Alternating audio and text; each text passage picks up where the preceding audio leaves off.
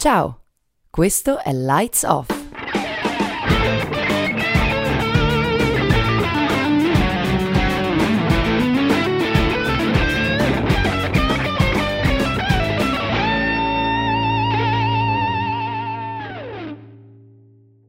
Ciao, sono Elisa e questo è Lights Off, il podcast che spegne i riflettori e accende le luci delle idee. Oggi abbiamo qui con noi Marta Maria Nicolazzi, sociologa e cofondatrice del profilo Instagram Donne per Strada. Allora, inizierei proprio con chiederti come è nato questo progetto, in che cosa consiste e soprattutto qual è stata l'esigenza che lo ha fatto nascere e soprattutto perché avete utilizzato il metodo della diretta. Ciao, è un piacere essere qui. Io sono Marta e Donne per Strada nasce a maggio al seguito della morte di Sara Everard, che è questa ragazza che a Londra è stata fatta a pezzi mh, mm, e prima stuprata da un poliziotto mentre tornava a casa alle 9 di sera. Fondamentalmente questo caso ha fatto... Mh, mm, ha indignato una serie di persone, in Inghilterra ci sono state moltissime manifestazioni, cosa che in Italia invece è stato ripreso un pochino meno, se vogliamo, dall'opinione pubblica, però a, a seguito di questo evento appunto eh, Laura De Dilectis, che eh, diciamo la fondatrice, la, colei che ha avuto la prima idea, eh, ha lanciato una call to action su Instagram dicendo mi è venuta un'idea, ho bisogno eh, di altre persone per realizzarla e così ci siamo unite in circa 10 donne attorno a questo progetto che diciamo inizialmente appunto aveva solo, tra virgolette, la diretta per strada e, e il servizio di supporto psicologico, perché appunto Laura è psicologa, ehm, e eh, poi successivamente con mettere insieme tutte queste altre menti abbiamo iniziato a... Mm, espanderlo e portare anche altre idee all'interno del progetto. Uh, l'idea della diretta è venuta a Laura Uh, perché appunto noi per quanto siamo tutte tra i 25 e i 30 anni uh, siamo abbastanza boomer, nel senso non usiamo Instagram in modo diciamo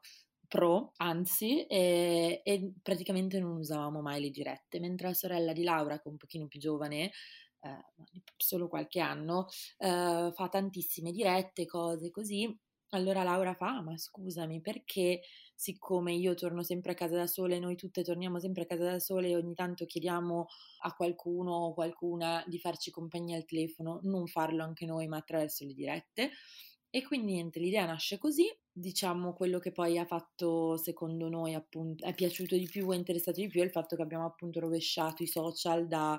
eh, diciamo uno strumento come Instagram che è molto del culto della personalità eh, mm. e dell'essere ehm, ha, eh, e performativo ha invece un servizio utile, eh, collettivo e sociale. Puoi raccontarci un episodio che è avvenuto magari durante una diretta che è stato di particolare rilievo eh, perché, non so, la persona era molto agitata oppure si trovava in uno stato di pericolo eh, serio e in questo caso se è successo che cosa avete fatto e come si procede di solito? Allora, ehm, diciamo, noi innanzitutto non siamo un pronto intervento, questo lo ripetiamo abbastanza come un mantra, siamo eh, semplicemente una linea di accompagnamento e quindi eh, per fortuna poi non si sono quasi mai verificati episodi, eh, tra virgolette, diciamo gravi o uh, che degni di nota, solo uno ed è stata una delle nostre prime dirette pubbliche. E, um, fondamentalmente la fece Laura e non è più sul nostro profilo perché al seguito della pubblicazione invece la, la persona, la diretta interessata mh, tolse, cioè, tolse il suo consenso dalla pubblicazione, quindi noi eliminammo subito um, la diretta, ma eh, fondamentalmente accadde che eh, questa ragazza ci chiamò mentre tornava a casa, era una diretta pubblica, a un certo punto inizia a essere seguita e ehm, quindi uh, Laura le dice che questa è una cosa che diciamo un po' come prassi, togliti le cuffie, fai sentire che stai parlando con qualcuno, con qualcuna, cioè fai capire che sei al telefono con noi, uh, volendo anche fai capire che stai registrando. E, um,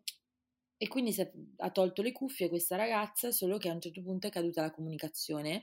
questa cosa tra l'altro ha destato un scompiglio nei followers che stavano seguendo la diretta, tutti hanno iniziato a scriverci, oh mio Dio, ma insomma cosa è successo a questa ragazza? E per fortuna poi questa ragazza eh, ci ha scritto che era riuscita ad entrare in casa, ma che comunque queste, questa persona la stava seguendo e l'ha seguita fino a praticamente dentro casa e che non le era successo nulla, però appunto era abbastanza scossa ed era stata una situazione abbastanza di tensione. Ma in questo caso eh, voi appunto non, eh, non potete fare, cioè quando accade appunto cade la comunicazione così, voi non, non potete fare nulla in realtà. No, quando cade la comunicazione non possiamo fare niente, ovviamente proviamo a richiamare la persona, le scriviamo in chat, però eh, se la persona non riesce a risponderci o non può risponderci, sì, sì, certo. cioè, ovviamente se poi è una questione che manca la linea, eh, dopodiché se dovesse succedere qualcosa di veramente, veramente grave, noi possiamo, di solito quando facciamo le videochiamate eh, private, abbiamo sempre qualcuno pronto sotto nella chat a chiamare il 112, mentre nelle dirette pubbliche comunque le seguiamo, cioè quasi tutto il nostro team le segue, quindi c'è sempre anche lì qualcuno di pronto per il 112, però non c'è mai successo, non c'è mai capitato di doverlo chiamare e eh, appunto mh, mhmm, se lo dovessimo chiamare è perché si verifica una situazione per cui anche la persona che è lì ce lo chiede eh, e c'è una sorta di consenso generale, motivo per cui anche noi siamo sempre al corrente di dove si trovano le persone che ci chiamano, però non lo divulghiamo. Uh-huh. Uh, è proprio, ripeti- ripetiamo come mantra che soprattutto se la diretta è pubblica di non dire mai dove si trova la persona. E um, al di là delle dirette volevo chiederti uh, come se hai qualche consiglio da dare alle, appunto, alle donne che tornano a casa da sole che, uh, oppure a coloro che notano altre persone in situazioni di pericolo. In quel caso noi come cittadini che cosa possiamo fare? Uh, ok, bah, bella domanda. Uh, allora, uh, secondo me, innanzitutto, una delle cose più importanti è um, cercare di educare le persone anche attorno a te a um, non essere neutrali nei confronti delle situazioni di violenza um, o, o, anche delle situazioni di pericolo e tensione, no? E l'empatia credo che sia un qualcosa che vada coltivato, coltivata e, e che possa crescere sempre di più, no? E, ehm, e, quindi banalmente io mi ricordo una volta mia madre quando ero, ero molto più giovane mi raccontò che stava tornando a casa in metropolitana e di fianco la, la banchina era praticamente deserta e mhmm, mia mamma era seduta su una panchina che as- aspettava la metro, era tipo 8 minuti perché era sera tardi e la metro era poi un sacco di anni fa, diciamo che gli intervalli erano anche molto più lunghi tra una metro e un'altra. E fondamentalmente a un certo punto arriva questa ragazza molto giovane, adolescente e c'era un tipo che la stava abbastanza importunando, al che mia madre fece finta di um, conoscerla e la, le disse ah si è inventata un nome e um, ha iniziato a parlarle come è andata a scuola come stai così così e hanno poi fatto sono entrate nel, nella metro insieme e quest'altra persona si era appunto poi allontanata perché eh, ha visto tra l'altro un'adulta che e diciamo questa cosa mia mamma questo è un esempio di una cosa che una persona può fare anche banalmente uh, se vedete una persona impor- che viene importunata per strada eh, fate finta di conoscerla, quello assolutamente, o come se voi vi doveste beccare con questa persona, soprattutto se è una ragazza, ovviamente dipende dalle situazioni, anche se, se ci sono 15 persone, eh, cioè e c'è una persona da sola vittima, allora lì forse è il caso di chiamare eh, il 112, ma se è banalmente una uh, situazione in cui si vede che c'è una persona che sta semplicemente impezzando un'altra persona, puoi benissimo andare lì e dire, ah, ma Angela, adesso un nome a caso, eh, come stai allora? E quindi assolutamente, cioè, il consiglio base è non essere indifferenti, eh, non è che se non succede a te allora non importa e tiri dritto, perché questa poi è la cosa che succede molto spesso, no? Cioè ci si mette il paraocchi. E mh, mhmm, invece, e, e, poi agire a seconda delle situazioni come ci si sente, però ecco, non, non voltare la faccia dall'altra parte. Questo è, diciamo, il consiglio numero uno. Grazie. Ehm, poi volevo chiederti uh, una tua opinione dal punto di vista sociologico, perché appunto sei sociologa, sul fenomeno di strada che uh, ultimamente soprattutto sta facendo molto critica sui social sui media, uh, del catcalling. Volevo chiederti appunto un, una tua opinione generale e che cosa rispondi a coloro che la definiscono un'esagerazione, un, semplicemente un fenomeno di cui non dovremmo badare, eh, che non è molestia, eccetera. Allora, la prima cosa è che non è normale che sia normale, no? E, ehm, e che ovviamente sì, eh, per, per coloro che questa è un'esagerazione, perché probabilmente sono le persone eh, più vittime e più soggiogate in, a uh, un sistema patriarcale eh, che, che eh, si basa, si sviluppa, si erge ehm, su una cultura che è la cultura dello stupro. E il catcalling è alla base della piramide della cultura dello stupro. Eh, la, piramide della cultura dello stupro ha al vertice ehm, il femminicidio, perché ovviamente arrivi all'apice del togliere la vita a un'altra persona. Subito sotto ovviamente hai uh, un, una serie, cioè lo stupro piuttosto che appunto le molestie fisiche, quindi anche quelle più tangibili e visibili, ma eh, alla base sotto hai tutta una serie di atteggiamenti, tra cui anche il catcalling, eh, che sono assolutamente legati a... Eh, tutto quello che ho appena elencato. Sembrano delle cose completamente slegate? Sì, lo sembrano semplicemente perché, oh mio Dio, alcune sono gravi, queste, queste, altre sono più gravi. Eh, però eh, se, si, se, si, inizia a condonare eh, il fatto che ci si può arrogare il diritto eh, di commentare e di, di, invadere la privacy eh, e il e non rispettare il consenso di un'altra persona anche solo a livello verbale, allora tanto poi si arriva anche a livello fisico, cioè sono molto collegate le due cose, non è che una, es- cioè, una esclude l'altra o viaggiano appunto su dei binari differenti, anzi, cioè quando si parla di questioni ver- verbali poco tangibili, um, ma che può essere anche comunque c'è cioè, eh, uno sguardo, no? Eh, gli sguardi penetranti, c- le persone che ti fissano,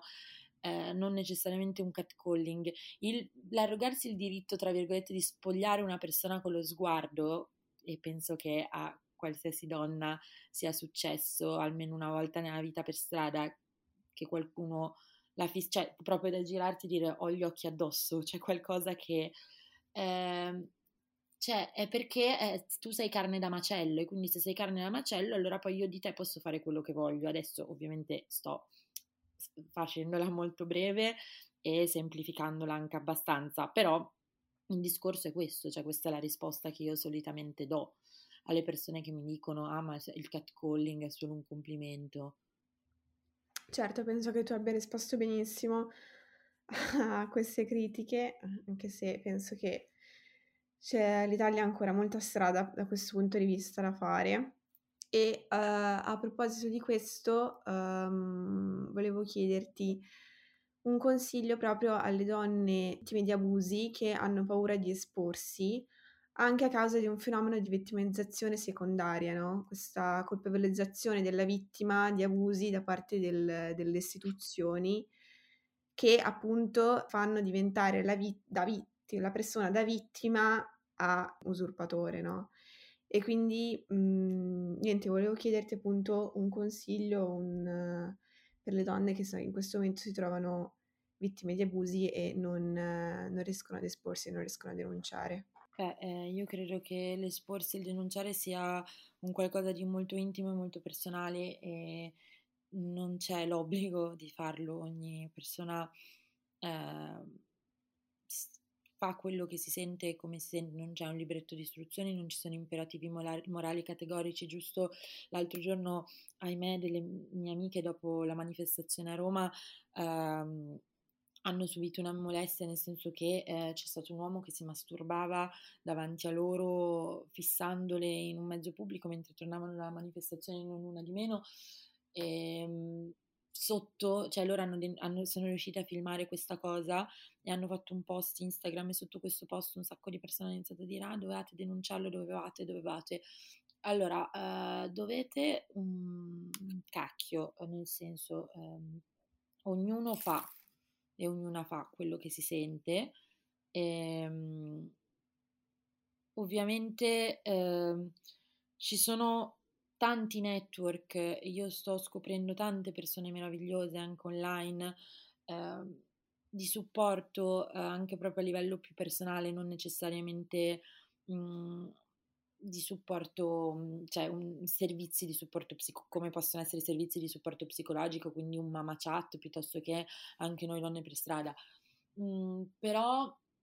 so anche molto bene che ci si sente comunque molto sole, anche se cioè, questi network sono a veramente portata di mano e a un passo e, ehm, e non lo si è. Non lo si è, eh, anche se è difficile da crederlo. Questa forse è la cosa principale che mi sentirei di dire. Eh, dopodiché, eh, per quanto riguarda la vittimizzazione secondaria, siamo arrivati ad un punto in cui le stesse organizzazioni per i diritti delle donne fanno vittimizzazione, vittimizzazione eh, secondaria, appunto dovete denunciare, eh, se non denunci fai il gioco del eh, tuo abuser, no? Mm. Ma qui siamo fuori di testa, quindi ti credo che poi le persone non vanno a denunciare, ti credo che le persone non vanno a ricercare un network di supporto, perché se gli stessi identici network di supporto si comportano in questa maniera, non, a nessuno verrebbe mai voglia di riferirsi a, a, un, a un qualcuno che comunque ti ripunta il dito contro, no? Sì. Quindi questo. Anzi, mi, mi, mi, devo dire che poi mi, fa abbastanza arrabbiare questa cosa, non so se si nota. Eh, immagino. Però sì. E, ehm, a proposito di questo, volevo chiederti appunto eh, il fatto che il vostro progetto offre un servizio di supporto psicologico e anche chat di sostegno. E volevo chiederti a chi sono rivolte e come, come funziona. Allora, uh, la chat di sostegno non è proprio così, cioè la chat di sostegno è più una cosa tipo Mama Chat, loro hanno, non so se avete presente, è un sito dove loro hanno appunto chat di sostegno psicologico, H, credo che sia H24, e hanno psicologhe e psicologi che rispondono a questa chat e poi loro fanno le sedute online a prezzi calmierati. Noi abbiamo le sedute online a prezzi calmierati. Assolutamente se qualcuna, qualcuno o qualcuno ci scrive di una sua esperienza o ci condivide qualcosa, noi ci siamo, rispondiamo, uh, consigliamo uh, magari a chi rivolgersi. Uh, però ecco, non è un nostro servizio primario, cioè non è che noi nasciamo come, come chat mh, mm, di supporto, ecco, mh, mm, quello assolutamente e a chi è rivolto comunque il servizio in generale è, rivolto a chiunque, cioè eh, anche le dirette per strada sono rivolte a tutte quelle persone che non si sentono al sicuro per strada perché possono subire delle molestie, ovviamente non l'uomo bianco etero cis che ha paura di girare intorno alla stazione perché lo scippano, perché lo scippo è una cosa diversa rispetto alla molestia o l'aggressione. Però diciamo noi ci siamo per chiunque. E l'ultima domanda, eh, volevo chiederti, nel mese di novembre 2021 avete offerto tre seminari di formazione eh, dal punto di vista appunto psicologico, legale e eh, linguistico. linguistico. Ehm, volevo chiederti com'è stata l'accoglienza da parte dei follower, se c'è t- stato tanto riscontro e, e quali temi avete trattato se ne avete in programma altri. Allora, um, diciamo che uh, appunto abbiamo fatto questo ciclo di seminari su tre weekend che uh, uh, verteva su questi diciamo quattro temi e um, all'interno di queste macro aree di indirizzo diciamo c'erano uh, quattro incontri ciascuno, quindi quattro per il psicologico, quattro per il legale, quattro per il linguistico. Um, abbiamo chiamato uh, vari esperti ed esperte a parlarci di, varie situazioni, ad esempio nel linguistico abbiamo avuto tutta una parte più sul linguaggio, più sulla struttura mm, del linguaggio e poi anche una parte invece di come il linguaggio poi passa nei media e crei una cultura di un certo tipo, un pattern di un certo tipo, un immaginario collettivo di un certo tipo. Ehm, nel, nella parte psicologica abbiamo trattato da eh, cosa succede nella diciamo, mente della vittima quando, eh, cioè co- come ti ritrovi, cioè cosa, su- cosa succede, sì, cosa succede nella mente della vittima quando ti ritrovi ad essere vittima, cercavo di dire questo, non so se ha molto senso detta così, però vabbè. E, ehm, e poi abbiamo anche mh, mm, trattato dei, dei, temi legati a uh, comunque le forze dell'ordine e uh, uh, invece il profilo dell'abuser, cioè tutta una parte appunto di, di, di diciamo uh, mh, discorso su cosa succede nella psiche umana quando ci si trova in questi, pattern, eh, quindi legato anche alla denuncia, non la denuncia, cosa succede, cioè, perché non succede, perché nella propria testa mh, succedono determinate cose e poi dal punto di vista legale abbiamo trattato appunto uh, una serie di iter e di situazioni, ma infatti sono stati diciamo dei seminari molto ampi uh, con, che hanno coperto mh, varie cose perché comunque il sessismo eh, e la violenza di genere sono un po' dei prismi e poi operano in tutte le, le sfere della società e quindi c'è bisogno di diciamo affrontarli eh, sotto vari punti di vista. Tra l'altro semina- c'è stato un seminario conclusivo dove invece eh, si è parlato di risorse sul territorio, centri antiviolenza e come funzionano tutte queste cose qua. Quindi anche lì un po' più sul pratico invece magari. Mm. E i seminari al, al, momento non pensiamo di riproporli perché eh, rimarranno, sono registrati, quindi chiunque volesse eh, seguirli può eh, eh, ancora, tra virgolette, iscriversi, nel senso fare un'offerta libera e poi ehm, accedere a tutte le registrazioni del caso. Ehm, e questo mi sembra di aver risposto a tutte le tue domande. Sì, no, volevo chiederti com'è stata l'accoglienza dei seminari. Allora, ehm, diciamo che cre cioè è stato recepito allora tutte le persone che hanno partecipato erano, uhm, molto felici. Ehm, c'è stato come turnout, uhm, discreto, mhmm, ma non cioè io credo che sia un impegno, uhm, comunque prendere 3 sabati in un mese, praticamente dalle 10 alle 18, ovviamente con delle pause, sia un impegno molto grosso e, ehm che non tutti e tutte hanno voglia di accollarsi, se mi passate il termine, e quindi ovviamente non, non è stato un turnout pazzescamente,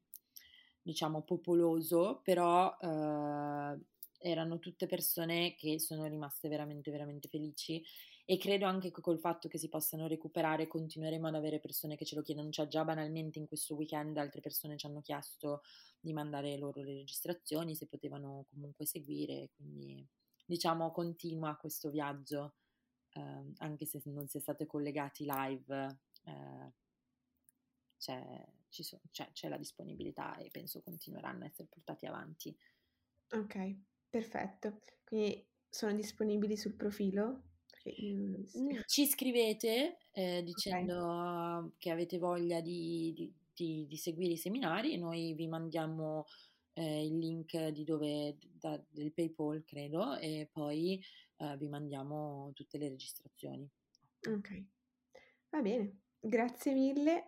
grazie per essere stata con noi. Ma grazie a voi, è stato veramente un piacere. Lights Off non finisce qui. Ci trovi anche su Instagram, Telegram e soprattutto sul nostro blog